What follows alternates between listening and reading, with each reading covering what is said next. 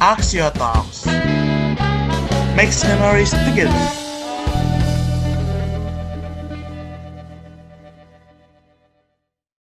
kita mau membahas wawancara salah satu warga non FTU ini. Dia tuh ternyata bagian dari sekretaris DTE, namanya itu Mbak Sulis.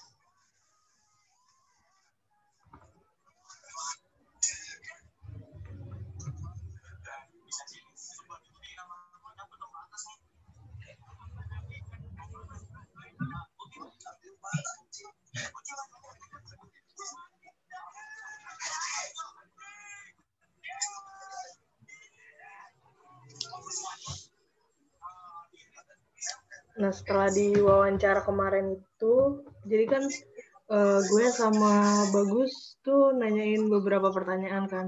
Terus sebenarnya kayak ada kendala juga sih buat nyamperin siapa narasumbernya karena bener-bener susah banget kita kayak ditinggal-tinggal terus sama dia kayak nggak dibalas-balas terus kan. Nah jadi pertanyaan pertanyaan-pertanyaan yang gue tanyain sama Bagus itu di antaranya tuh ada kayak uh, dia tuh udah berapa lama jadi sekretariat DTE terus kata dia tuh dia jadi hmm. sekretariat DTE itu udah tiga setengah tahunan gitu lah. Nah terus dampak dari COVID-19 buat pekerjaannya kondisi pekerjaannya dia sekarang tuh katanya kondisi pekerjaannya dia tuh kurang maksimal gitu kan. Nah walaupun kayak dianggap masih kurang maksimal itu dia tetap berusaha untuk melayani keperluan administrasi mahasiswa. Terus ternyata si Mbak Sulis ini dia sempat positif COVID. Nah jadi kayak harus isolasi gitu di rumah.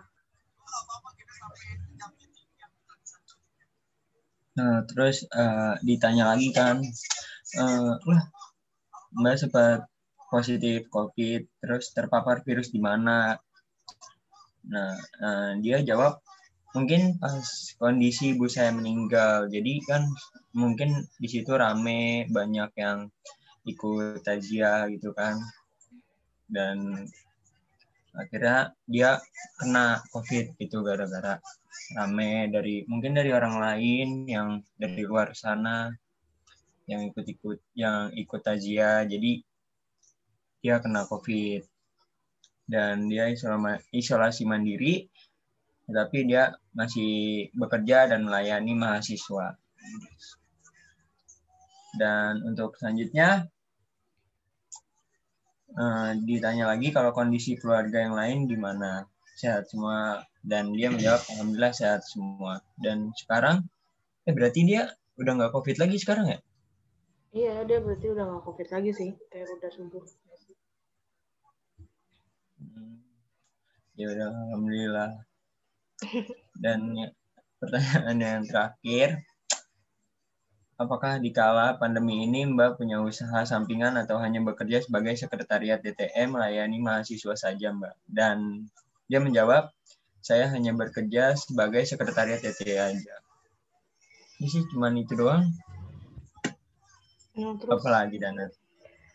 Uh, menurut teman-teman nih gimana kan dia uh, Mbak Sulis ini kan kerjanya cuma jadi sekretariat DTE ya, ya nggak ada usaha sampingan lah. Terus uh, dengan kondisi yang lagi kayak pandemi gini, kan kondisi kerjanya juga kurang maksimal. Terus dia sempat covid juga. Kira-kira pendapat kalian nih gimana sih tentang apa Mbak Sulis ini? kerjaannya sisa jadi masih sekretaris tuh artinya masih masih ada pendapatan sekarang ya atau stop sama sekali? Masih ada masih masih bisa ngidupin nggak dirinya sendiri atau keluarga atau yang tanggungannya gitu? Nah itu yang jadi kendala pas wawancara. Jadi kemarin pas gue wawancara, pas gue tanyain tentang apa kebutuhan sehari-hari, kira-kira ada kesulitan atau enggak tuh uh, kayak udah nggak dibaca lagi sama dia, iya. jadi kayak terpotong gitu wawancaranya. Jadi kalau misalnya ditanyain lagi, ya dia jawabnya lama lagi gitu jadi ke waktunya takutnya nggak keburu kan uh, deadline hari ini tuh. Dikat ya nih ya sejujurnya ini sih apa sejujurnya kalau menurut gua kalau udah kalau misalkan ada kita masih belum tahu kan. Kalau udah masih cukup masih apa malah bagus gitu apalagi kalau misalnya ada bantuan yang masalah kalau orang-orang kayak gitu tanggungannya banyak gitu. Sebenarnya kalau kita lihat penghasilan DKI itu orang-orang ya kalau buat ngehidupin diri sendiri ya cukup cuma jadi masalah adalah ketika dia nanggung jadi breadwinner jadi harus nanggung keluarganya misalkan ada anak harus nanggung bapak ibunya sama adiknya gitu atau lebih gitu jadi penghasilan yang UMR Jakarta atau di bawahnya ya 2 juta 3 juta 4 juta jadi kurang akhirnya Iya, gitu. Mm-mm. nah itu yang harus diketahuin Iya sih, bener juga. Sebenarnya pengen kayak- tahu tapi pengen tahu tapi nggak dibalas-balas jadi ya udahlah nasib mungkin dia lagi sibuk juga kali ya Iya sih, kayak ngurusin-ngurusin apa administrasi mahasiswa juga. iya Jadi kayak jam kerjanya sibuk juga gitu loh. Jangan-jangan dia nggak punya kuota lagi. Eh Punya nggak dia? Nggak tahu. kayak belum dikasih dari pemerintah dah Eh, iya yang kita aja belum datang ah kayaknya. Udah belum Iya. sih? Iya deh, gua aja belum dapet tahu bantuan kuota. Parah banget dah. Gue juga belum. Eh, parah banget ya Jadi curhatan kuota ya guys. Eh, mau nanya dong, ini eh, Mbak Sulis ini udah berkeluarga atau belum? nah mau nanya susah ti nggak dijawab jawab gua aja eh, nanya kema nanya hari minggu jawabnya hari senin Jadi kita tuh kayak Soalnya setahu gue tuh Mbak Sulis tuh emang sibuk ya. Gue juga dulu tuh sebelum gue daftar SIMAK UI, gue tuh ngobongin departemen yang angkat dia teleponnya. Dia selalu work Hmm. on eh, di university gitu, dia ke UI terus dia. Sama pas gue nyerahin berkas untuk eh, transfer SKS dan segala rupa juga gue ketemunya sama dia. Gitu. Jadi dia dia menurut gue dia eh kerja terus tuh sibuk. Mungkin juga sekarang kan lagi masa-masanya kemarin-kemarin kan lagi masa-masanya wisuda ya. Jadi wisuda wisudawan untuk S1 dan juga pasca sarjana. Mungkin dia juga lagi sibuk untuk ngurusin administrasi-administrasi atau dokumen-dokumen dari mahasiswa. Soalnya setahu gue eh, angkatan-angkatan atas yang wisudawan juga eh, banyak yang nanya ke dia tentang eh, pengeluaran ijazah kapan, pengeluaran SKL kapan. Jadi menurut gue sih dia orangnya sibuk sih dan juga eh, kerja terus di universitas gitu. Iya oh sih, iya berarti emang sesibuk itu jadi kayak iya ya, nggak heran sih. Kalau kayak jarang ba- balas chat gitu, itu perjuangan banget. Jadi tadi yang jadi yang jadi eh, kendala di saat pandemi itu apa tuh garis besarnya? Cara garis besarnya itu dia ya ini aja sih kerjanya tuh dia kurang maksimal, mungkin kayak nggak semaksimal kalau misalnya dia offline. Terus pas apa pas dia positif COVID juga itu jadi kendala banget kan karena kayak mengganggu fisiknya juga. Terus Ya otomatis udah- kayak udah. performa kerjanya tuh turun gitu. iya udah Tapi positif eh, pas dia positif COVID itu dia nggak kerja kan maksudnya? Enggak kerja sih. mungkin di rumah sih di apa kayak dia di isolasi mandiri cuman dia tetap bekerja dan melayani mahasiswa cuman di rumah gue mau nanya itu dia yang beliau waktu tawan covid dia isolasi mandiri gitu. Iya dia isolasi mandiri di rumah dia. jelas itu berat sih kalau kata gue soalnya gue tetangga gue sih sebenarnya yang kena. Terus kayak gue lihat berat pokoknya deh kalau tawan positif gitu. Kayak benar-benar restricted banget ini loh pergerakannya. Nah, iya, Iya itu sih, juga kayak apa? Kondisinya dia kan eh, baru tahu positif COVID ini kan juga kayak setelah kondisi ibunya meninggal kan. Terus Iya. dia tuh kebetulan kayak terpaparnya tuh pas takziah takziah itu di rumah. oh, Jadi ya kasihan juga sih Hmm, kondisi seperti itu. Tetap harus kerja juga. Gue lihat sih dia kelahiran 88. Jadi harusnya udah punya anak. Kok lo tahu Nat? Lo tahu dari mana?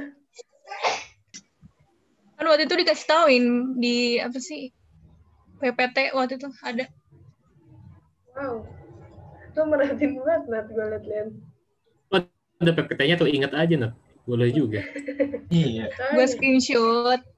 Mantap. Terus ketanya cutting juga Mbak Sulis ini pasti bakal kita sering temuin karena dia yang paling kalau misalnya mau administrasi, izin-izin acara, pasti kita sering banget ketemu dia. Nah, makanya pasti dia orang yang sibuk apalagi kalau kayak gini tambah sibuk lagi kan, lagi masa-masanya ada wisuda, masa-masanya lagi ada mahasiswa baru.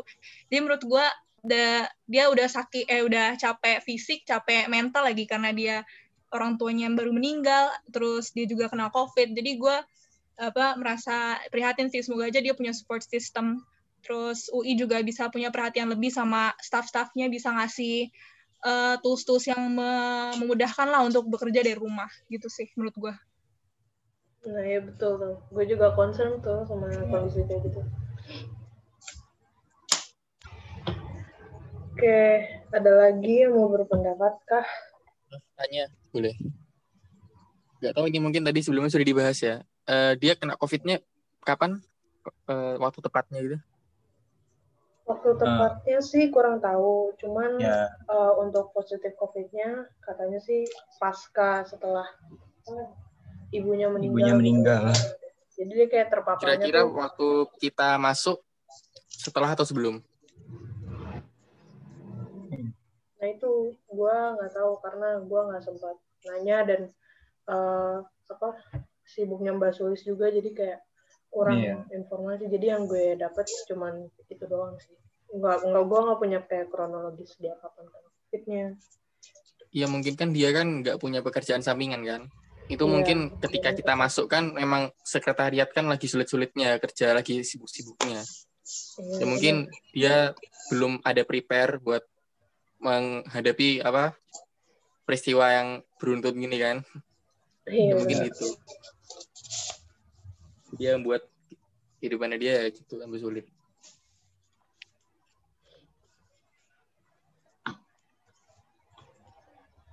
Semoga aja sih kayak ada bantuan gitu ya dari UI atau dari ya dari Hmm, terutama dari universitas mungkin kan ya Iya. Ya, terutama bantuan psikologis sih. Nah iya tuh betul. Pasti stres banget gak sih kayak positif COVID. Oh banyak banget ya peristiwanya. Soalnya kalau dari psikologis bisa berimbas ke fisik sih. Tuh. ya betul betul. ya